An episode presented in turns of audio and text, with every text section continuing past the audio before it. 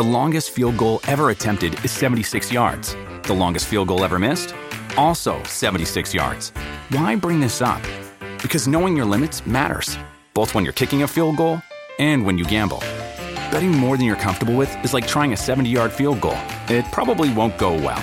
So set a limit when you gamble and stick to it. Want more helpful tips like this? Go to keepitfunohio.com for games, quizzes, and lots of ways to keep your gambling from getting out of hand. Welcome to the New Books Network. Hello. Welcome to the New Books in Jewish Studies podcast. I am your host, Ari Barbalat.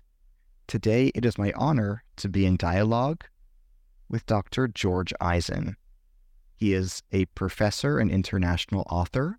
He is the CEO of Global Education Consulting.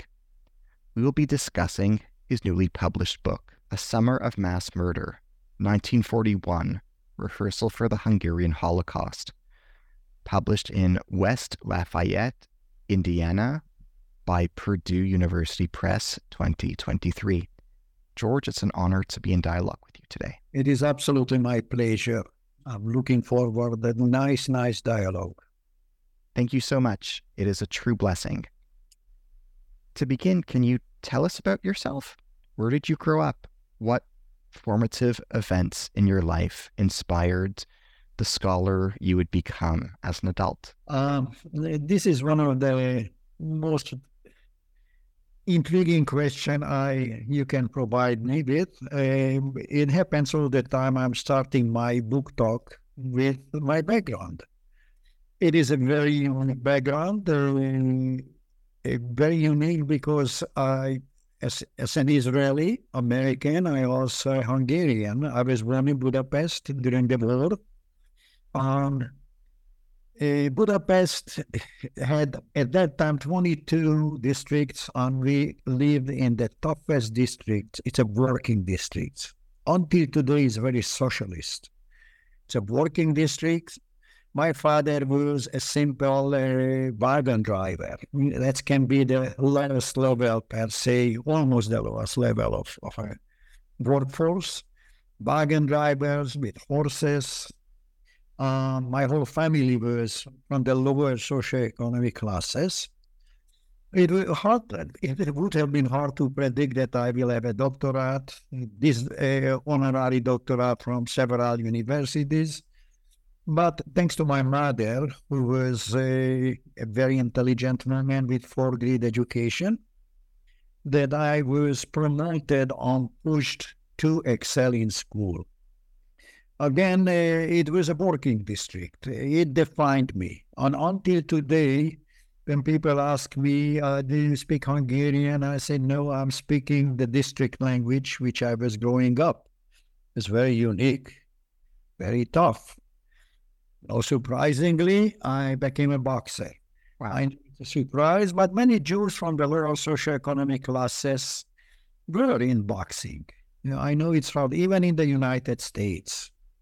That was one of my interests in my early scholarship, uh, Jews in sport.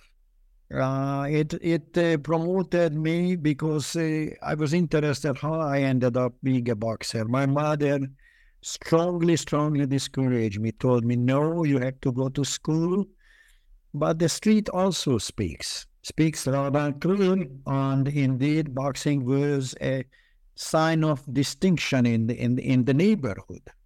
So, any case, boxing also made the possibility to escape from Hungary. I was in the junior national team. Um, we went to Austria and Vienna. Very quietly, I separated from my team's members and went to the Israeli embassy and asking to bring me to Israel. They didn't want to believe me at the time. Am I talking too much? Let me know. Not at all. Let me know. Stop anytime. Thank you. Not at all. Part of the, the pilgrimage, I would say, and the ending in Israel. I had family in Israel by that time. We tried to get to Israel in 1950, if I remember correctly. They were caught in the on the border of Slovakia, and my parents went to prison. I was growing up for a year without parents. Um, in um, any case, the Israeli embassy for a moment didn't want to believe I am Jewish. So I explained that yes, I have family in Israel.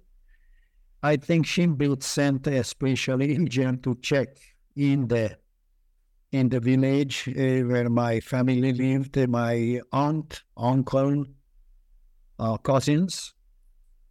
On within three days, uh, I was spirited out of Austria, Vienna, and brought to Israel. Neither my parents nor my family in Israel knew what I had decided, so it was quite a surprise. Uh, any case, so it gives you my background. My high school, uh, I finished in, in Hungary, and it was very a definitive, very strong influence in my later years when I'm going to university because it was an excellent high school. My teacher in history and in, in also in literature were Jewish. Um, they strongly pushed me and, on they promoted me that I study hard. I think it's a good background, by the way. uh, sooner or later, I have to write this one up in my memoir. What inspired you to write this book? What message do you hope to convey to readers? Um, again, going back to growing up in the late 40s and 50s, there was a strong uh, movement among Jews to move away from Judaism, deny what happened. Not deny the, the Holocaust, but to deal with it. It was quite an interesting period. Many of them became communists. My family, not. My family strongly anchored in religion, strongly anchored in history. I know from the beginning, from the 40s, late 40s and early 50s, that my father was in a concentration camp in Mauthausen, next to Vienna. The stories uh, he told, nothing hidden, was very, very um, formative in my development of my own identity. We never met denied. I remember so distinctly my mother praying Friday night over the candles. I didn't understand what she's saying, but it's still anchored in my mind. She came from a religious uh, family. My father not. He didn't know how to pray, but again had a strong identity. The identity was made, of course, because the, the Holocaust. Um, Israel also was very strongly in the background because some of my family members escaped in the late 1940s to Israel. So we had the connections both ways. Having said that, um, it's connected with the book, by the way.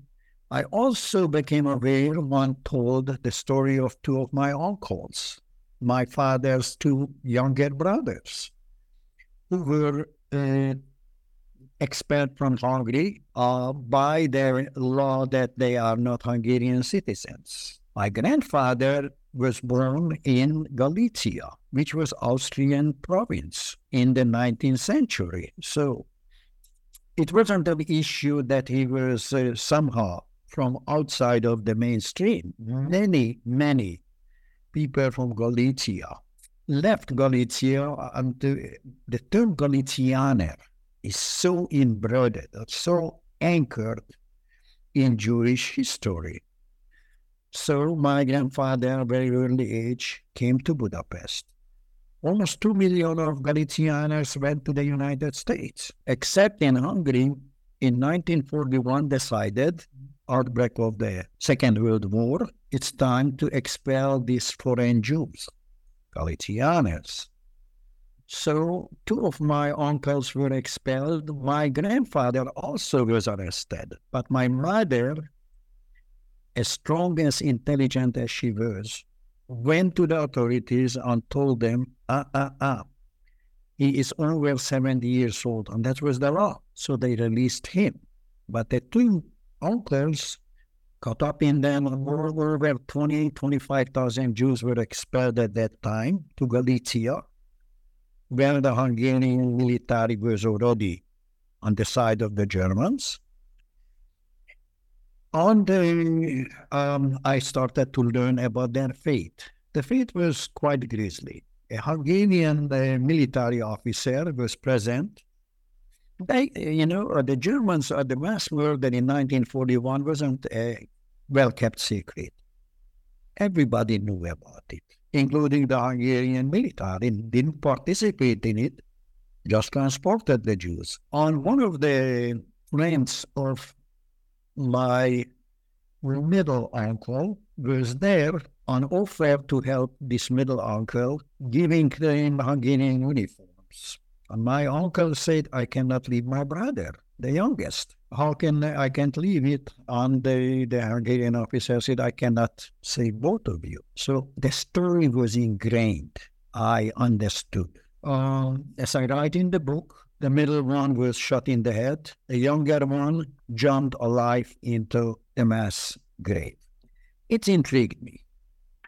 Later, I wrote books about the Holocaust, quite well received all over the world, published from Japanese to Turkish to German, uh, on many other languages. And uh, I was intrigued. In 2008, I was working in the Ukraine in a university. And I just proposed to my two colleagues how about if we go to the mass murder site where my two uncles were killed? It was serendipitous. I don't know what I wanted to do there. I know that I would not be able to find. It was a mass grave. Uh, on the Hungarians, spatially weren't identified. They didn't have any anchor in the local community when they were mass murdered. The Germans didn't know what to do with this large mass of Hungarian Jews in the first place. So the decision was made, and I'm writing about it. I found all the details, amazing details, that I'm still shaking my head. Just today, I was talking with Ukraine, and I was telling them that I can't believe the material I found. In any case, uh, we went there, and I honestly didn't know monuments don't speak to me. It doesn't mean anything. But suddenly, my two colleagues next to the mass grave found an old lady who was selling flowers in their small marketplace, open market. They started on, she started to tell that I was there when it happened. I was an eight year old peasant girl. Next to the mass murder site was a village. Nothing was hidden. And this woman started to talk, and I was quietly listening the translation. She spoke, of course, in Ukrainian. And that's how it started this book. I know it's a long story, I am explaining it, but I didn't think about writing a book. But when this woman opened, started to cry, I got the message that it has to have a book about it. I also wanted to figure out what on how on earth the Hungarian government decided to expel these people who were born in Hungary. We're Hungarians to the bone. Um, it was a quest that uh, consumed me for the last 10 years. And I found material that I have to, up till today, more or less just, just uh, shaking my head. Nobody ever touched this subject in depth. I never write anything which already written, which already touched. I'm not interested. It has to be something very unique. Uh, that's might lead me to the next step because I am interested to know uh, what would be my next book. And I already know more or less a follow up to this story. It's a story gripping just today, I was talking with a colleague of mine from Ukraine that we found material in the Ukrainian archives that bring this whole story into a human dimension. I don't like to write to to historians. Exactly the opposite. I want to write to people. I mentioned the term history is made by human stories, and not just general decides this way or that way on this military, that military, but how it affects the human group, humanity. So I hope it's not overwhelming what I have to say. No. But, um, it's it's it's almost a confession for me to tell you that what propelled me to write this book. Again, uh, it's not just history, it's also several layers of political science, psychology, the psychology of the victims, the psychology of the executioners. I am fascinated to see that in uh, the Holocaust was multi-layered. People don't understand it. From one region to another region was a different process. Galicia was very unique. So it's not just the Hungarians themselves, but how Holocaust in Galicia evolved. Not like in Belarus, not like in Lithuania, Latvia, Estonia. It was a very unique process. And I'm working on that. This this is fascinates me. What are the primary themes in your book? What story does your book tell? Uh, first, on the, the, number one priority to separate Galicia or Hungary from all the other countries. The main theme is, indeed, what happened in Galicia and within this full story, what happened, what happened to these Hungarians that inadvertently ended up in a place that they had no clue about, um, neglected, killed, abused. Um, on the, we have amazing uh, descriptions and records.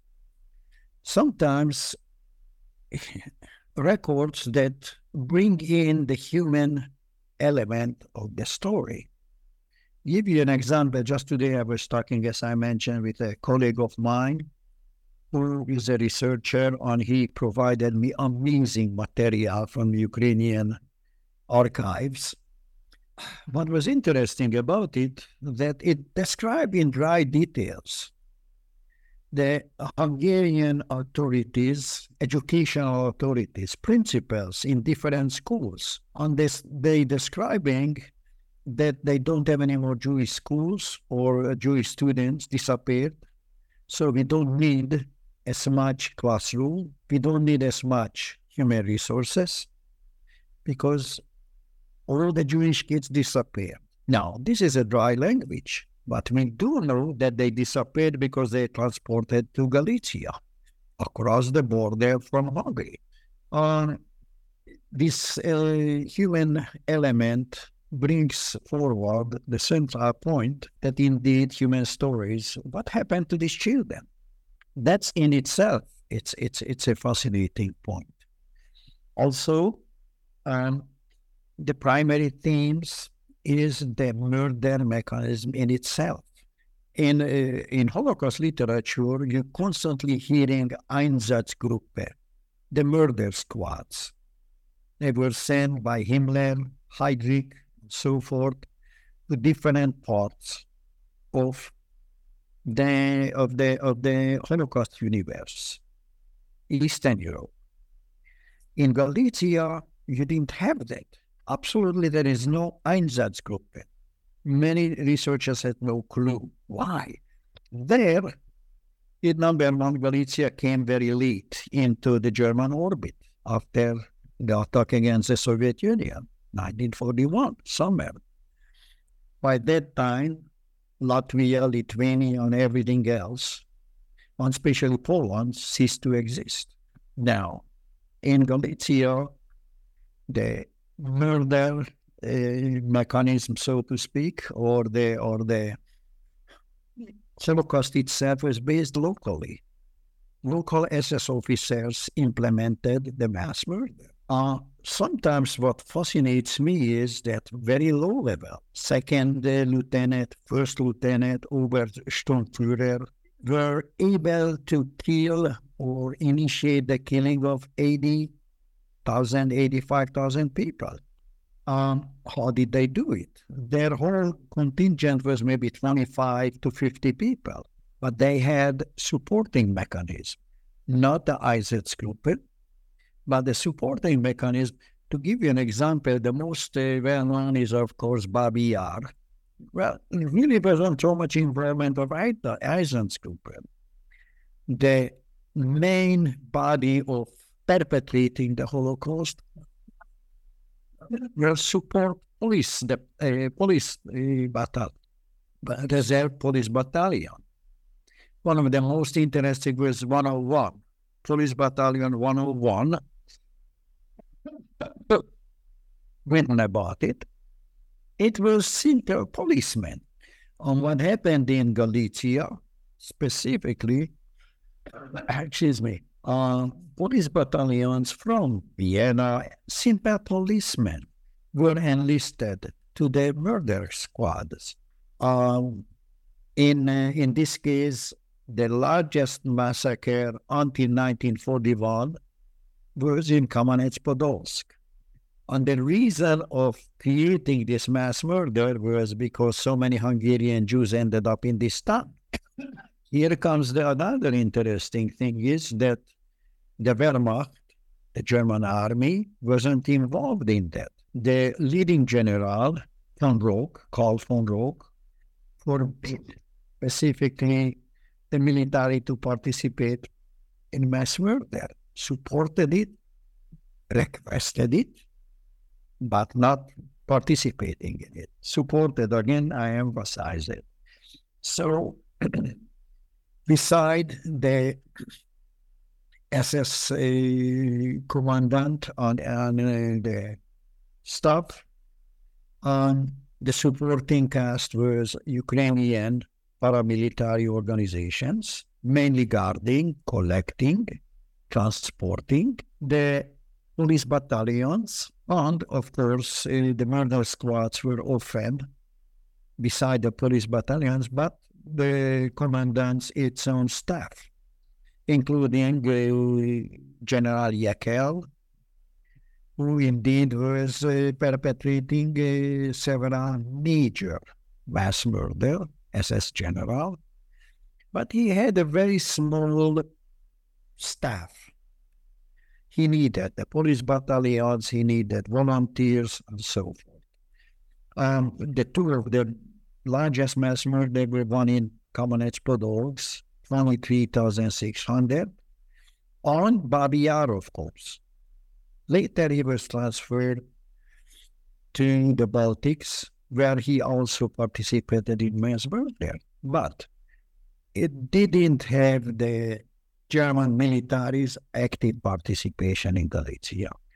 Um, having said that, um, the primary themes also in the book, which so important. One is the mechanism from the Hungarian side that made it happen. Secondly, the rescue activities from the Hungarian side, mainly women, by the way, mainly women, are trying to not just uh, save or help the people who were excel, exiled over the border, and the perpetrators. I am absolutely fascinated by the perpetrators because the German perpetrators, specifically the SS personnel, not only were engaging in killing, what fascinates me is also that how much they were engaging in robbing the victims. Um, later, in 1945, when some of them arrested, they found in their uh, homes amazing amount of loot. And that was another very unique for me. What happened after the war? Some of the perpetrators weren't really um, put on trial. Some of them, yes. Um, this is my next book, if everything is turning out okay. Portrait of a mass murderer, one of the main mass murderers in Galicia. What happened to him? And his wife, also accused of participating. What happened that woman participated who had no official um, standing in the military or in the security establishment, just were girlfriends or wives. So it's many novel. I hope uh, uh, it's now being translated uh, to um, uh, another languages. And they, um, I found some amazing material about this specific SS officer, Peter Leideritz, who was tried in Poland, executed. But I'm amazed the material I was able to find. Um, as a side comment, I'm also absolutely amazed, puzzled that many of this material came to, to me by coincidence often enough. Pictures. Never seen pictures. By the way, I still hunting for pictures and I hope to find it because the family of one of the mass murderer we were able to identify lived very close to a colleague of mine in Germany. They refused to cooperate. We don't want to know it. We don't. They have some pictures. How can we get the pictures? Some of the mass murderer, I would love to get it. It's still and and on when you finish a book, you not always finish it. There is also a spin-off, also waves going on. That's what's happening now. I really hope to find uh, pictures of. I went to the National Archives. They have an SS uh, picture archives. I could not find it, uh, neither in the, the Bundesarchiv, in, but sooner or later, hopefully, we will find. Main themes. That's that's the main themes. Thank you. Oh. Can, you tell us about the Kamenets Podolsk massacre? How did it unfold? Why was it orchestrated? Can you tell us about the victims and the perpetrators? Um, the Kamenets Podolsk is really not in Galicia. It's at the border of Podolia and Galicia. It was inside Podolia. The reason that so many Hungarian Jews ended up there because the Hungarian military transferred them and they wanted to transfer them uh, beyond the Dnieper River. And the reason it was that they cannot cross back. It was a natural uh, uh, barrier so that they're not able. So they wanted to expel these Hungarian Jews as far as they can. At that time, it was under military control, Hungarian, so they expelled these people as far as they can. It's roughly, at the time, the Hungarian border is 300 kilometers, a little bit more. So Kamenets Podolsk was originally a military um, fortress, and they transported as far as they could, especially after they uh, um, unloaded many of these uh, I, the word is not refugees because refugees is a different. I mentioned that in the book about these expellees just trapped out in the fields far away, and then um, paramilitary forces from the Ukrainians started to move them as far as far as possible. And because it was a fortress town, um, approximately 15, 16,000 Hungarian Jews were expelled there. The commandant of the city didn't want them. They sent strong requests to let them back to the Hungarian government. The Hungarian government refused. So many of these uh, people don't understand, and I mention in the book, that the German army had serious concern about feeding their own military. There's a clear doctrine you feed the military from the local supplies. Suddenly, there were 25,000 Hungarian Jews appearing, plus another refugees. So the supply line became untenable. So the local commandants requested, and that's where the German general, uh, complicity of the German general now von Roques is clear, requested to solve this. So his chief of staff called together a committee, approached the SS General Jeckeln, who was overseeing the security of the southern area, to solve this problem. And we have exactly even the details, even the records of this meeting. where the German general indicated specifically we will, and this is the only time I found the verb liquid, liquidate, uh, in German, to liquidate the Jews from Hungary, specifically specified from Hungary. Within three days of mass murder, massacre, and on Kamenetz-Podolsk, the German General Jeckeln also added some of the local Jews. So instead, 15, 16,000, the number swelled to 23,600 we know exactly. Well, every day he sent back to Himmler a report how many they killed every day, three days.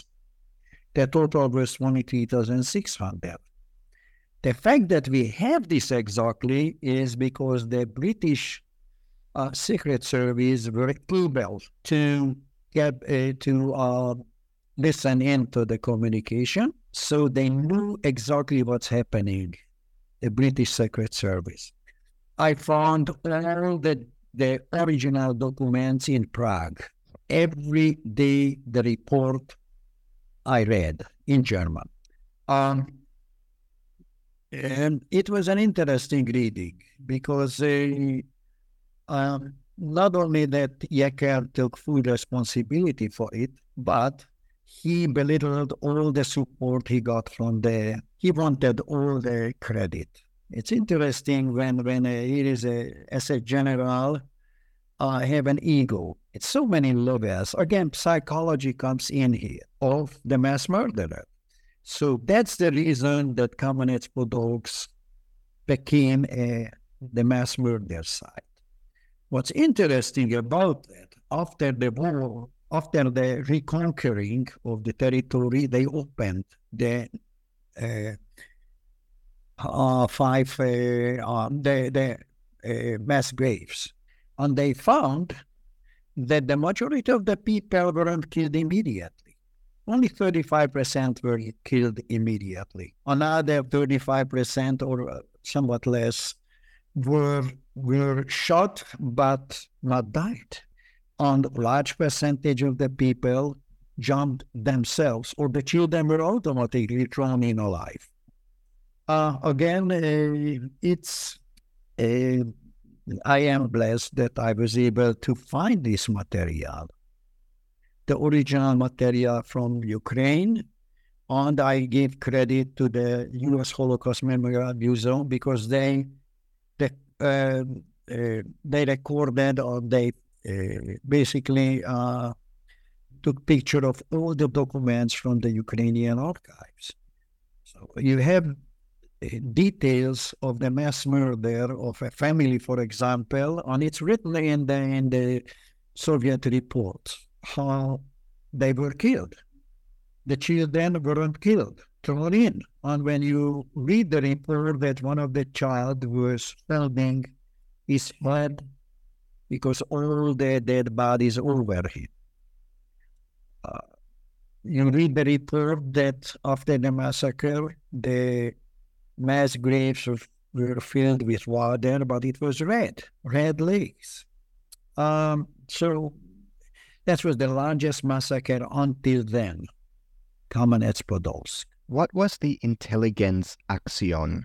Can you explain? Uh, Intelligenzaktion was a German policy of each time they were moving into a new territory, they specifically aimed to decapitate the Jewish leadership. Intelligence, the intelligentsia, the teachers, the doctors, the um, people who were more or less the lead, leaders of the Jewish community um, every town that they conquered, every place that they moved in. And uh, that's what happened in uh, in in Galicia. Uh, one of the mass murderer, Kruger, came in and explained it in no uncertain terms that this is our policy. Whenever we, he arrested, a, it's a fascinating story again, and so many fascinating, fascinating stories in this book arrested a Polish princess. You see, Galicia wasn't a single uh, nation. Ukrainians were in majority. They were Ukrainians, they were Polish. It was a Polish province until 39. Ukrainians, Poles, um, and Jews.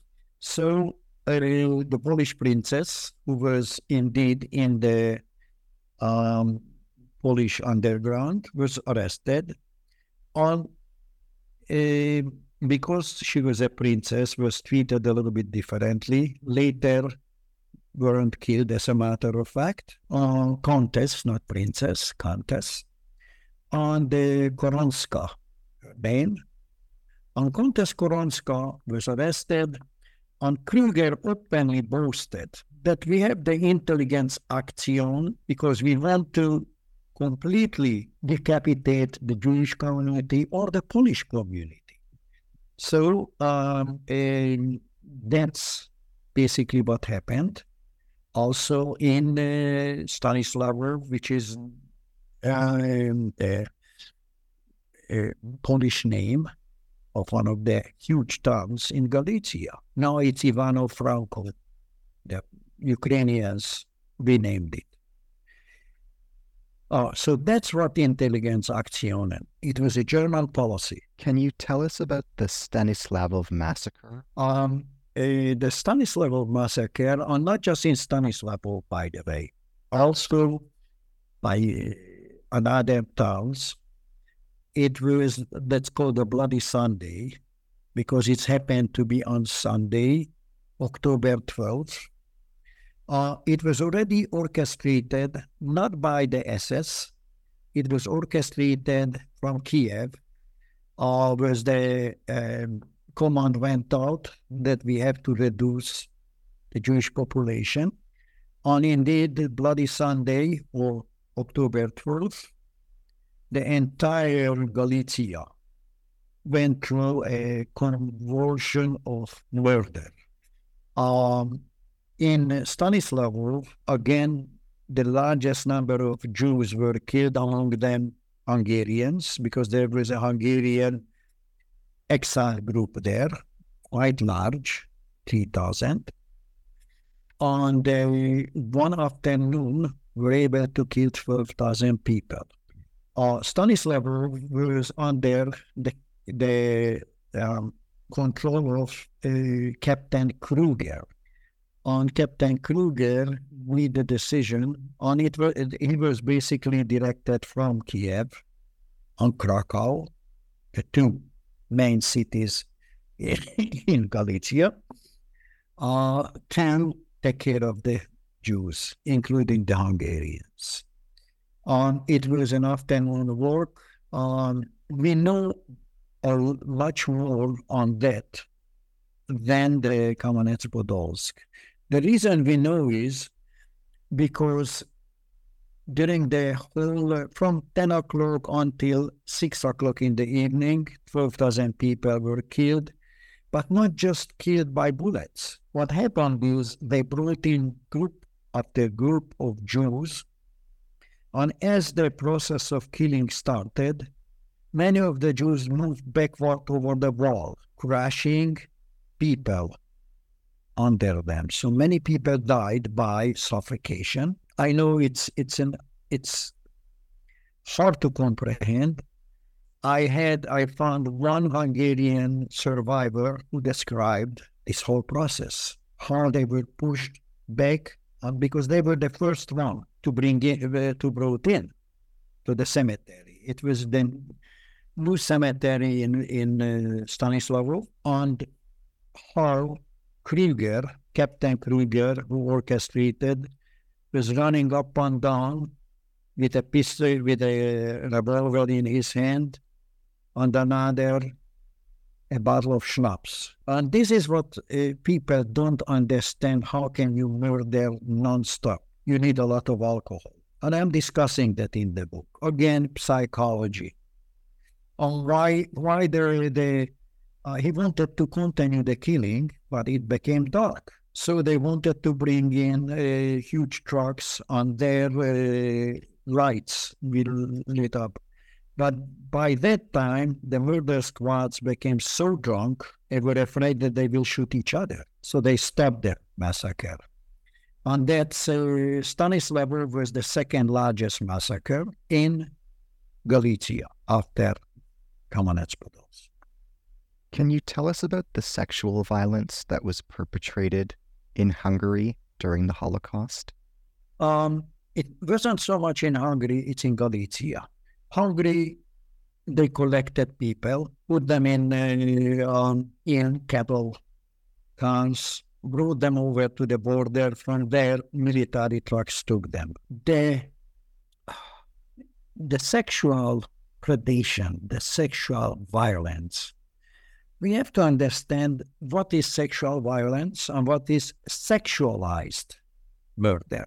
Mm-hmm. Um, the number one thing is uh, there are three pictures in, in my book from Poland the process of murder. First, you collect the people.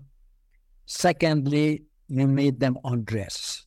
And the question really which I pose, why to undress people? Uh, their clothing, you can get it afterward. And after when you undress them, you can kill them. In this case, you see only women on, on children, the woman holding the babies. And the third picture is when uh, one of the policemen going from body to body to finish if somebody's still alive. The middle picture captivates me because the women are completely nude. And one of the women in the back runs toward the group of women, almost saying with her body language, Wait for me. I am part of this group. And they know that they will be killed. So sexualized violence is uh, which which I try to understand myself why you have to undress people. I found one interesting picture from a Hungarian uh, uh, military. Uh, it's from 1942-43. They captured two partisans, men. Both partisans, the two of them, completely undressed, digging their own mess, their own grave. Why you needed to make them undress is is is the question. It's we're talking about men now, not just women. Why? Um, Partially, I think psychologists would say because you basically degrade them to the lowest level of existence that you can kill them. Um, sexual violence also was the question of establishing, for example, whorehouses, brothels. One of the, the most uh, captivating uh, testimony, I found a lot of invaluable absolutely stunning testimonies in the USC Holocaust archives, video archives by Spielberg, the Spielberg archives. And it's it's indeed an, an absolutely amazing, as one of the survivors described, meeting a Jewish uh, woman in, in the SS brothel. Um, again, sexual violence was part uh, I have to be honest with you. It's not just the, the Russians committed atrocities, the Soviets, when they conquered different countries. That was a, almost like a retribution. I, I can't find the right word. It's part of war. It shouldn't. But it was one of the toughest chapters that I had to write, just to find answers. I understand. Yeah. What does your book's title mean? Why did you select the specific words that you did for the title? Um, a summer of mass murder. It's really mass murder wasn't perpetrated until the summer of 1941. Uh, specifically, Kamenets Podolsk opened, and, and many, many uh, Holocaust historians claim that it's really opened the ability to kill huge number of people. If it wouldn't be August 26 to 29, it was three days. Many, I don't know why some of the um, scholars claim two days. It's a mystery to me because we have the reports. It's three day reports. So we know that it was three days massacre. It's opened the spigot that mass murder is doable. Um, without the Kamenets Podolsk 22,600, I don't know if uh, Babi Yar would have been committed. I don't know. I'm not claiming, but it was a precedent, Kamenets Podolsk. It's durable, it should be done, and we can do it. And that's what happened in Babi Yar. It's 30,000, not 22,600, over 30,000. So it was a summer that opened a whole new chapter, not just in mass murder, in military, um, um, in, in, in, in, in military strategy. Uh, so the for me, the captivation was about a summer that created a whole new reality in military history or in humankind. I mean, mass murder is nothing new in, in human history. Genghis Khan did it. Even in the Bible, we have entire group or, or, or towns are killed in the in the Torah. But the number so numbing in, in December. And when you really add together, Babi Yar was uh, two, three weeks after uh, Kamenets Podolsk. I hope it makes sense. Yes, very much. Can you t- can you tell us about your experiences traveling to Hungary? Um, I think it's more in- more interesting traveling to Ukraine. Um, I am a, a fortunate enough to have exquisitely good relationship with all around the world with my colleagues. That goes from Chile to Hungary to Ukraine. Uh, I will be in Romania in May, talking about uh, specifically uh, what was the reason from my book, in some ways, that the majority of the Hungarians who were expelled um, came from the border region, the poor people. Specifically, uh, now is uh, now is uh, not Hungary. Before the war, it was Hungary, but now is Ukraine and Romania. On this region, what was the reason that this region was impacted the most? Budapest was also.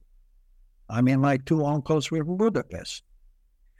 But uh, the poorest people, some of them were very religious, granted. But uh, at the same time, many of these regions, the middle class was Jewish. That was the only middle class. When you, when you kill the middle class, and I talk about it in the book, you kill culture, you kill any development.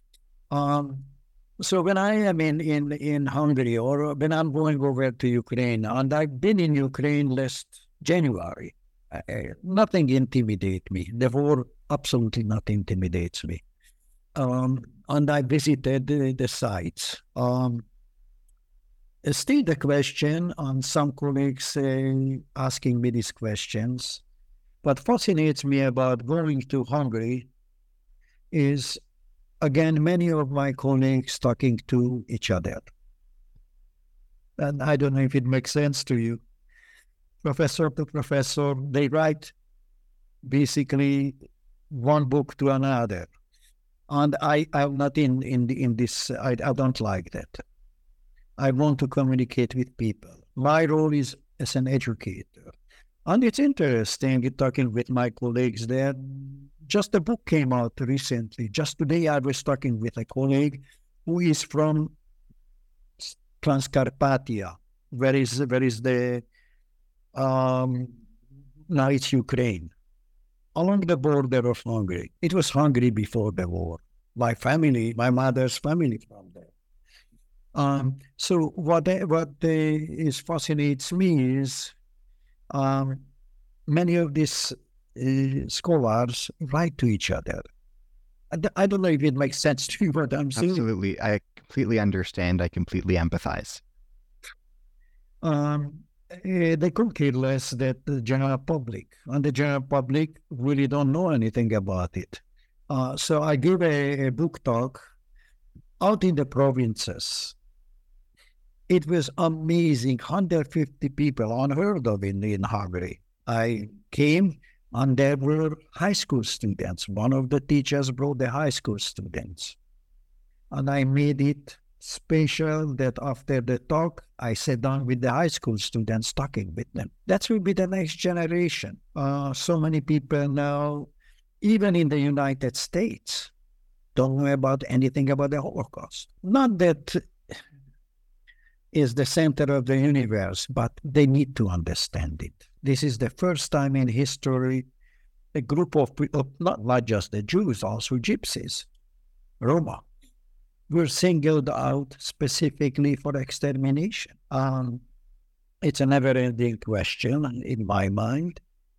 I am very blessed that I was able to find material on the colleagues who, on friends who gave material that until now I am shaking my head. What an amazing, amazing sources. In your opinion, has the story of the Holocaust in Galicia and Hungary been adequately studied and told by scholars of Jewish history and Holocaust studies?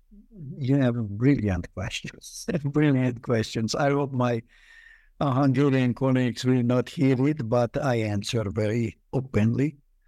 Uh, I never touch a subject if it was already explored. And this subject was just touched, not explored. He goes one, one step beyond that. Um, and I hope it stays between us. Mm. Just recently, a book came out about the deportation and one of my colleagues made the comment it's one of the worst books they've ever touched. No names mentioned, there is no reason. Um, and it's not my style. No, it wasn't really. Several colleagues, and I mentioned in the in my thanks, in my acknowledgement, um, are really working opening the proverbial Pandora box but uh, no, it's it's it's never was really touched in any depth. And uh, the most recent uh, publication is is is not adequate. It's not my opinion. I didn't read the book. They are sending it to me, and I refuse to uh, even review it. You, many times they ask me review books in in various publications. In this case, I don't want to review it because if I cannot say something positive, I don't want to say it. I am open with you. I have to tell you. Absolutely. I, I completely appreciate it. Mm-hmm. I know. Can can you tell us about figure 6.1, 6.2, and 6.3? Wait one minute. Let me find it. I have the book in front of me. 6.1 uh, two on three, I already mentioned to you the three phases of mass murder. It's it's absolutely stunning. It's a, apparently a German officer took it. Um, it's a, um, describes the three phases of mass murder: the collection, the undressing, and the mass murder.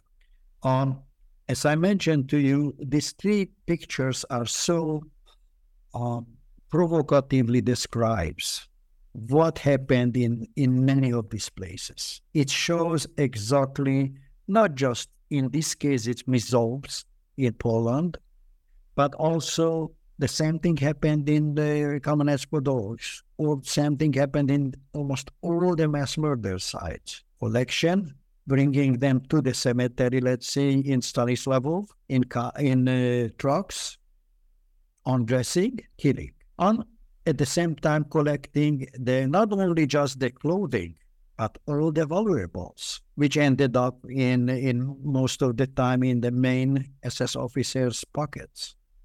I mentioned Nadvorno. When you, you asked me about Nadvorno, which was six days before the massacre in Stanislavov. It yeah. was so hard to do it. And what's interesting is not only the SS officers were uh, collecting valuables and stealing, but also the German civilian officers, the regional governors. Um, so uh, uh, this process of undressing, uh, collecting, undressing, and killing in these three pictures so clearly sending the message. Can you describe figure 3.4 and 3.5 with us? Okay, 3.4, I already finding it. Oh, yes. Um, it's it's a set of I selected two pictures, 3.4 and 3.5. It's a set of pictures, eight pictures, which was taken by a Jewish, Hungarian Jewish uh, truck driver in the military. Jews were conscripted in the Hungarian military on two levels. One is they had the labor uh, battalions, companies, next to the military doing the dirty work, digging, doing what was needed. But the drivers were kept in the military because they didn't have enough drivers. Jews were the middle class in Hungary. So many of them had driver license. And this was one of the drivers that took pictures of these refugees or these expellees. It's not refugees, it's a wrong verb. And you saw in these two pictures, on many of you saw the difference in the picture for the poor uh, Jews from the borderlands, Transcarpathia, and you see one sitting there with a hat, middle class Jew, I'm pondering what's happening here, and that's from Budapest. Interesting to notice the differences. It takes some time. But these I just selected two of them, but there are seven or eight pictures that this on his his his uh, um, his diary is priceless. The perceptive questions he's asking. What are we doing here if my uh, uh, these people are thrown out of our own country? Deep questions he's asking. Absolutely stunning. Can you can you describe figure 6.4 for us? Uh, 6.4, um, I found it in, in the Ghetto Fighter Museum, and that's the Gestapo building. On the Gestapo building, uh, housed, of course, all the offices, but on the top floor, there was a brothel. On a Hungarian uh, uh, uh labor, uh, from the labor battalions were cleaning there and went up there inadvertently, and that's where he met a Jewish uh, woman who had to be in the brothel working. And talk with the Jewish woman the Jewish woman heard the Hungarian uh, uh, Jews speaking within the Hungarian military in the labor battalion speaking Yiddish. And he turned and started to talk. Moments like this, it's really, um, for a scholar, amazing find because it brings in humanity. A Jewish woman who are forced into prostitution. It's not prostitution either Prostitution is you have a choice. In this case, she had no choice. Can you tell us about some of the other brothels? I did not get into too deep because they're just not my area. And I'm very careful about being as scholarly as humanly possible, scholarly possible. And there were three tiers of brothels in the German universe, so to speak. One was in the concentration camps, where the personnel who serve in the concentration camps could use. One was in the German military. On the top level, uh, brothels were for the SS personnel. Um, in the concentration camps, um, women uh, prisoners served in the German military, uh, enslaved women from the community served, and in the SS brothels, only the top of the line served, very selected.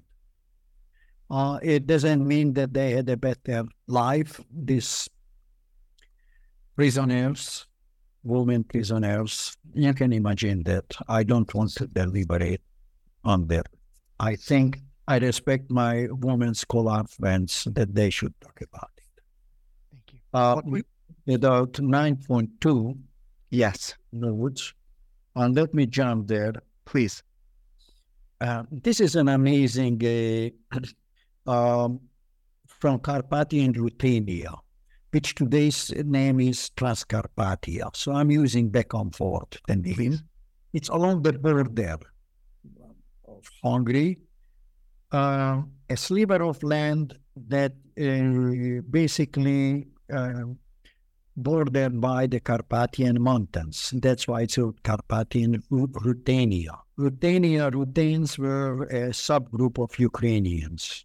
On the what interestingly I found that this Jewish farmer uh, was very became very famous because it was uh, um, um, pictured. Uh, a whole set of pictures was taken of him. Uh, nine point two, yeah, portrait Jewish farmer, his wife and his six children. He was Jews traditionally weren't so much involved in the being farmer down to earth. But in this region, they did uh, became also farmers. On the Roman, I don't know if you ever heard Roman, Roman Vishniac, very famous photographer, in the late 1930s, went all across this region and took pictures. And he took this picture and specifically the Jewish farmer himself. I didn't bring, I just wanted to bring this. Part of the reason I was fascinated by this picture because this Jewish farmer and the family were transported to Galicia in 41. But because he spoke also Ruthenian, Ukrainian language, he was able, some ways, I don't know how, come back with the family to the native village in Carpathian Ruthenia and re-establish himself.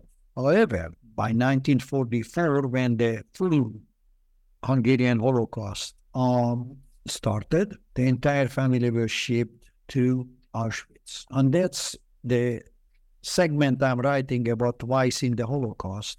When you were once expelled in 1941, you were able to come back, and then you ended up in Auschwitz. That was the final station. No escape. And this, this uh, um, specifically, this uh, family is really exemplifies that you you may run, but you can uh, cannot hide. 1941, you were able to come back after a year. 1944, that was the final station, Auschwitz. Um, you know what? What I think the most uh, equally fascinating uh, is a uh, picture 3.4 and 3.5. You Please. point. I tell you why it's fascinating. Here comes again a scholar who looks beyond the picture.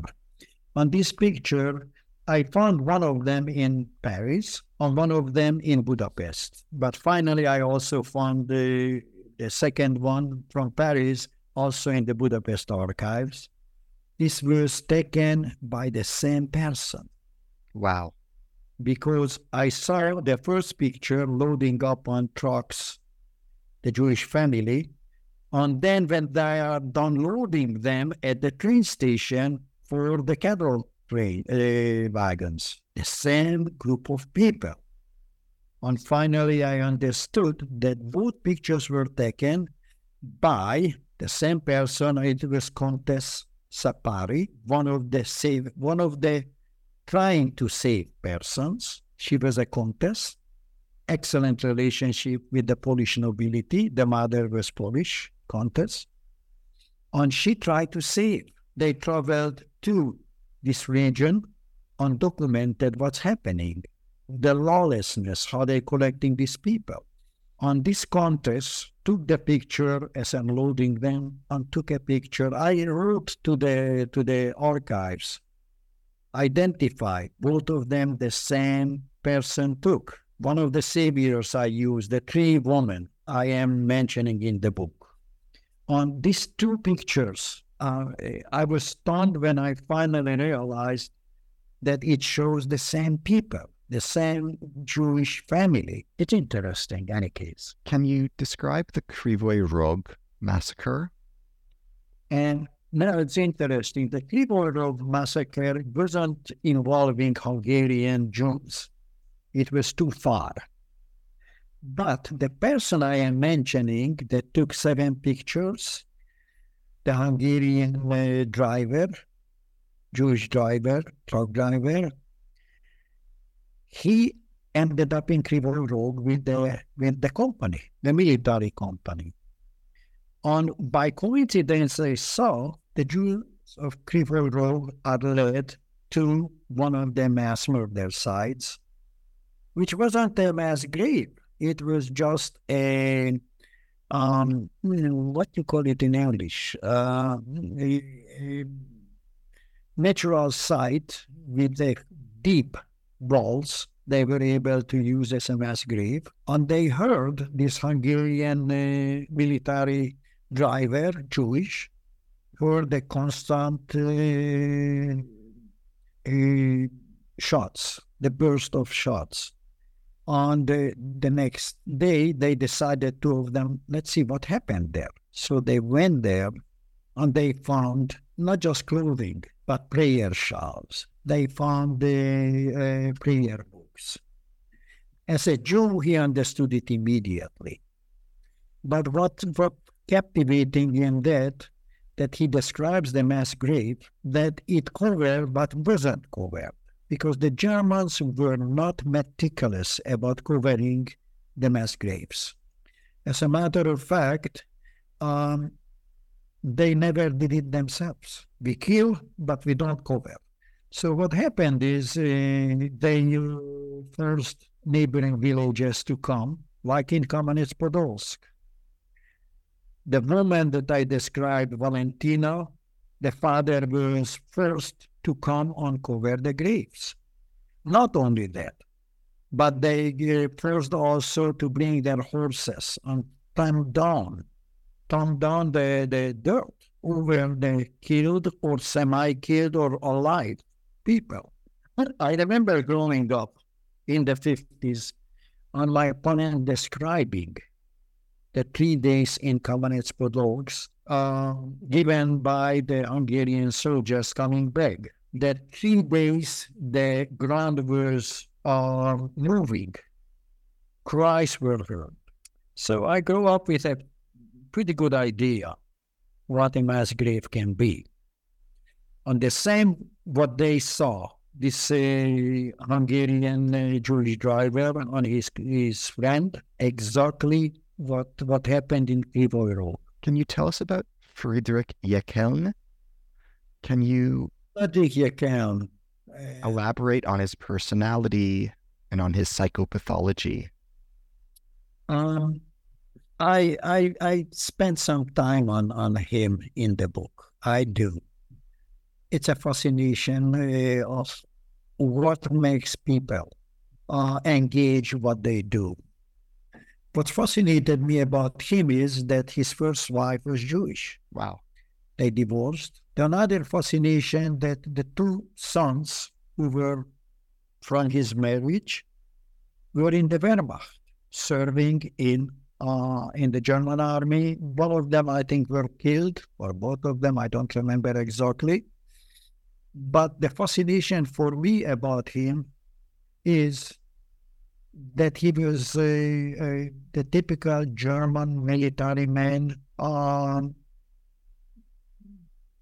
doing what's told, and the, uh, there is no compromise. It's interesting, 1945, he was captured tried by the Soviet military tribunal and executed.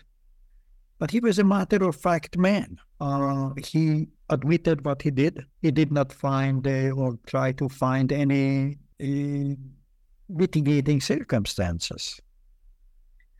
He wasn't a well educated person, in spite of being an SS general. But you know, so many of these mass murderers weren't well educated. And what fascinated me, permit me if I'm a little bit sidetracked here, but fascinated me that many of the top level officers had law degrees, they had doctorates from universities, especially in Galicia. The top level uh, leadership, except the governor, who was basically uh, appointed because he's a strong affiliation on knowing Hitler, on Hitler. But the, the second tier, uh, they had PhDs or they had doctorates and they had law degrees. Um, eh, Hi, uh, very interestingly, uh, many of them were aficionados of concerts, Mozart and so forth. So they were well educated. Having said that, uh, Jeckeln was not as. Jeckeln was also very competitive. I found, interestingly enough, he uh, wanted the approval of Himmler. He reported directly to Himmler on the former uh, SS generals who basically were seeing the mass murder. He was very competitive. He constantly reported. Uh, he, in his last report from Kamenets Podolsky, he emphasizes his achievement on belittling the police battalions. So there was definitely an ego component vis-a-vis another commandant. Can you tell us about the Orinin massacre? What transpired? Uh, that's another component that nobody ever knew about it. I found it by coincidence or not. I found two oral testimonies in the Spielberg archives in the USC in Los Angeles um, that opened my eyes. Two days before the the Kamenets Podolsk massacre. Orinin is approximately 15 miles from Kamenets Podolsk, and there was a large number of Hungarian Jews pushed over there, not brought into the city of Kamenets Podolsk. It might have been because the commandant of Kamenets Podolsk, who did not participate, by the way, in the mass murder, he didn't even know about it. Many of the people who were killed didn't know about it. The Hungarian uh, uh, military didn't know about it. But in any case, Orinin was around 20, uh, 15 uh, miles, around 25 kilometers from Kamenets Podolsk, around 2,000, 2,500 Hungarian Jews. And uh, they were two days before collected and started to move them toward the Orinin, uh, to a former military fortress um, and massacred en masse, almost completely all, all the 2,000, 2,500 people. Um, I tried to figure out two issues. One is why were they killed? Secondly, who were the killers? Um, I know that it wasn't uh, uh, forces because he didn't have really too much forces. He had his commando stab, his uh, stock personnel, which was not more than 100, 150. Secondly, it wasn't the, the um, it wasn't the police battalions because they were commanded to come over the day of the a day before the massacre. And one uh, uh, battalion came two days after the massacre started. The third day they participated. So my question was really who could have done it? Is Jeckeln made it clear they didn't want that this group of people will come into Kamenets Podolsk. It was overwhelming. Uh, they wanted to take care of Kamenets Podolsk, but before they take care of it, they wanted to take care of this group of people. And the only plausible explanation I found is there was a SS company, Romming, who did participate in mass murder, and they might have done it. Um, I did not find anything in the archives even. Uh, so, in, in my estimation, it was a preemptive killing, not to have this mass of people move toward Kamenets Podolsk was already overwhelming what's happening there. So two days before, they took care of that group of people. Can you tell us about the activities of Reserve Police Battalion 320? Um, it was an interesting group of people. After the war, uh, they disappeared more or less. Nobody was. Um, it really, in the 1970s, opened the files. Not only the Reserve Police Battalion, but also uh, the commandant of Kamenets Podolsk, uh, Myler, uh, colonel. Um, he first let me address Myler's role. He was uh, in in a very precarious position because he had to maintain. He didn't report to the SS. He didn't report. He was uh, the commandant of the city. He had a problem of food supply, and he expressed that that the food supply is is hard as it is, and this influx of Hungarian Jews it makes it even worse. He didn't know about the, the plan for the massacre. Um, as a matter of fact, one of his assistants saved 70 Jews by locking them into a barn and tell them not to move because mass murder taking place. Um, now, getting back to the um, uh, issue of uh, the Reserve Police Battalion 320, Reserve, the police battalions became especially in, especially in Galicia, a mainstay of mass murder. They collected, they brought uh, the Jews. Sometimes they forced them to participate in the mass murder, like what happened in Kamenets Podolsk. The commandant of the three police battalions objected to Jeckeln to have them participate to no avail, and some of them volunteered, as a matter of fact. Um, uh, they they were ordinary men.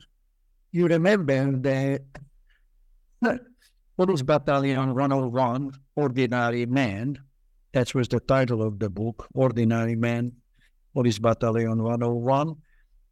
It was clearly uh, not uh, military grade.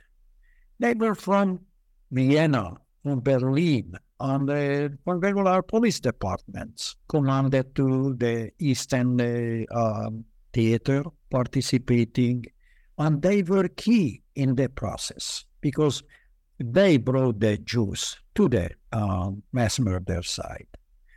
Um, they were also key when the death camps became functional to collect the Jews, bring them to the um, to the train station, load them up into the uh, cavalry cars, and they were guarding the train. So they became integral part of the Holocaust.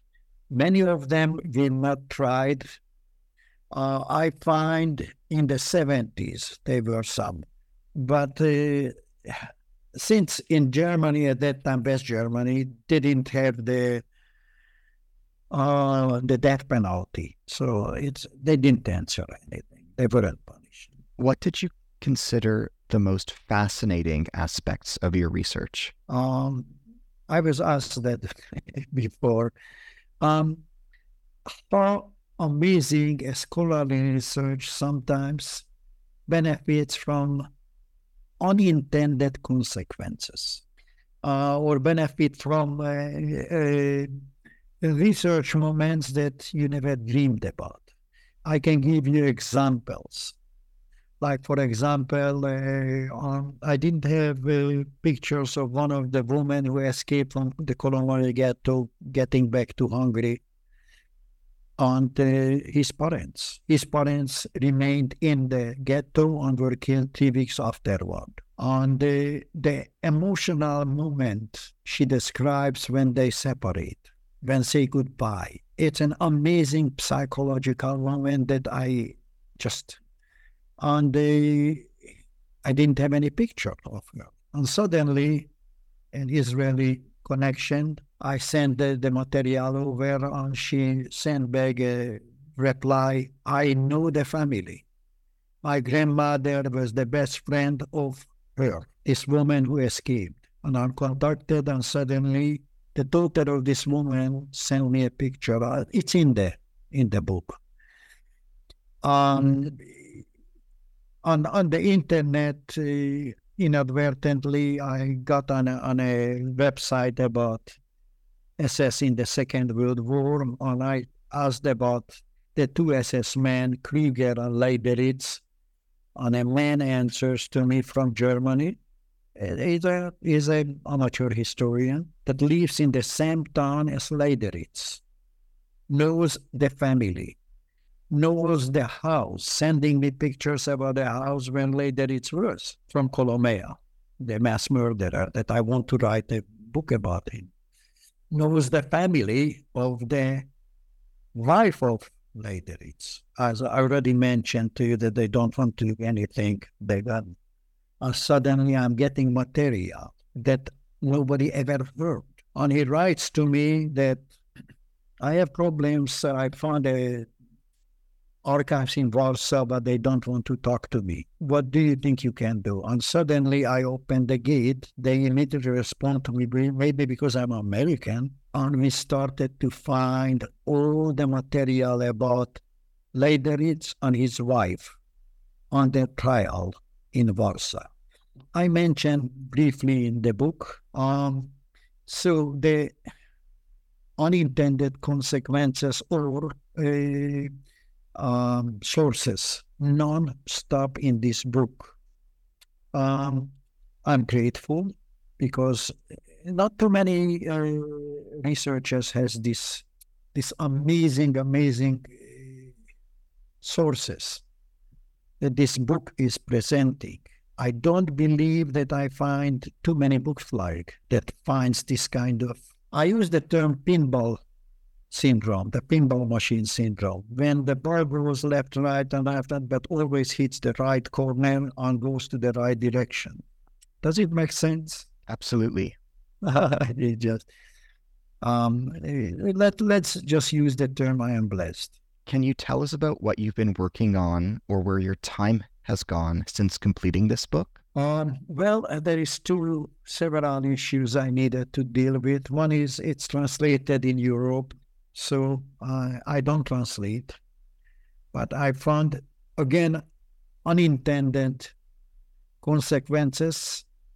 Uh, the translator in Budapest, when he saw the book, he said, I am the only one who can touch this book.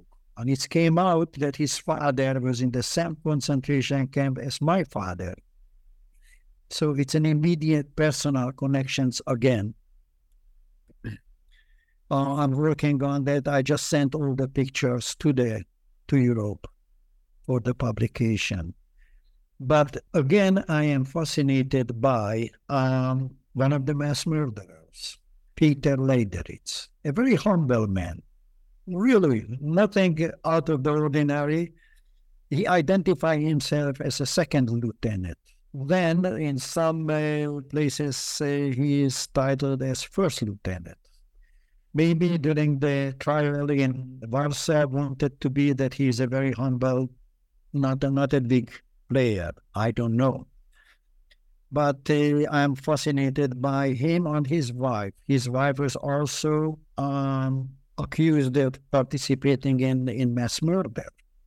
And he was just a Hausfrau, you know, in German, housewife. What is he doing in the ghetto shooting people? Um, so it's it would be an interesting book to understand the psychology, understand why I am there when I have to kill people. But why I am there, why I am stealing all the valuables, sending it back to Germany. Well, uh, it's not just uh, the victims would say that. His own officers after the war testified that he non-stop stole property.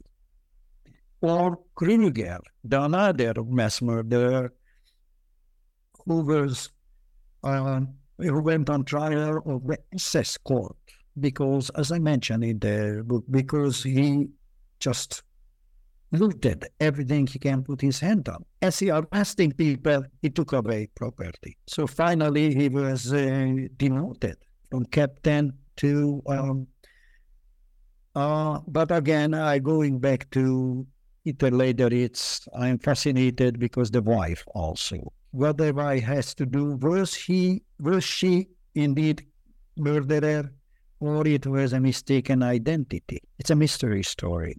Fascinates me. As we bring today's dialogue to a close, I'd like to thank you with the entire essence of my being for your devotion and dedication during our dialogue today. I think it's a mutual.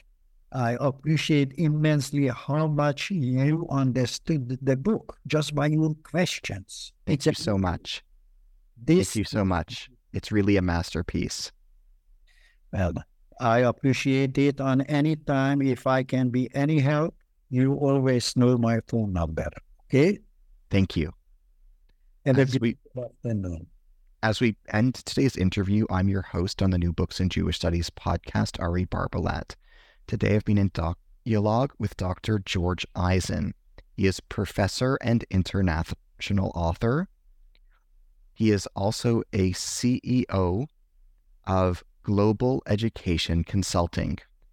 We have been in dialogue regarding his newly published book, A Summer of Mass Murder, 1941 Rehearsal for the Hungarian Holocaust, published in West Lafayette, Indiana, by Purdue University Press 2023.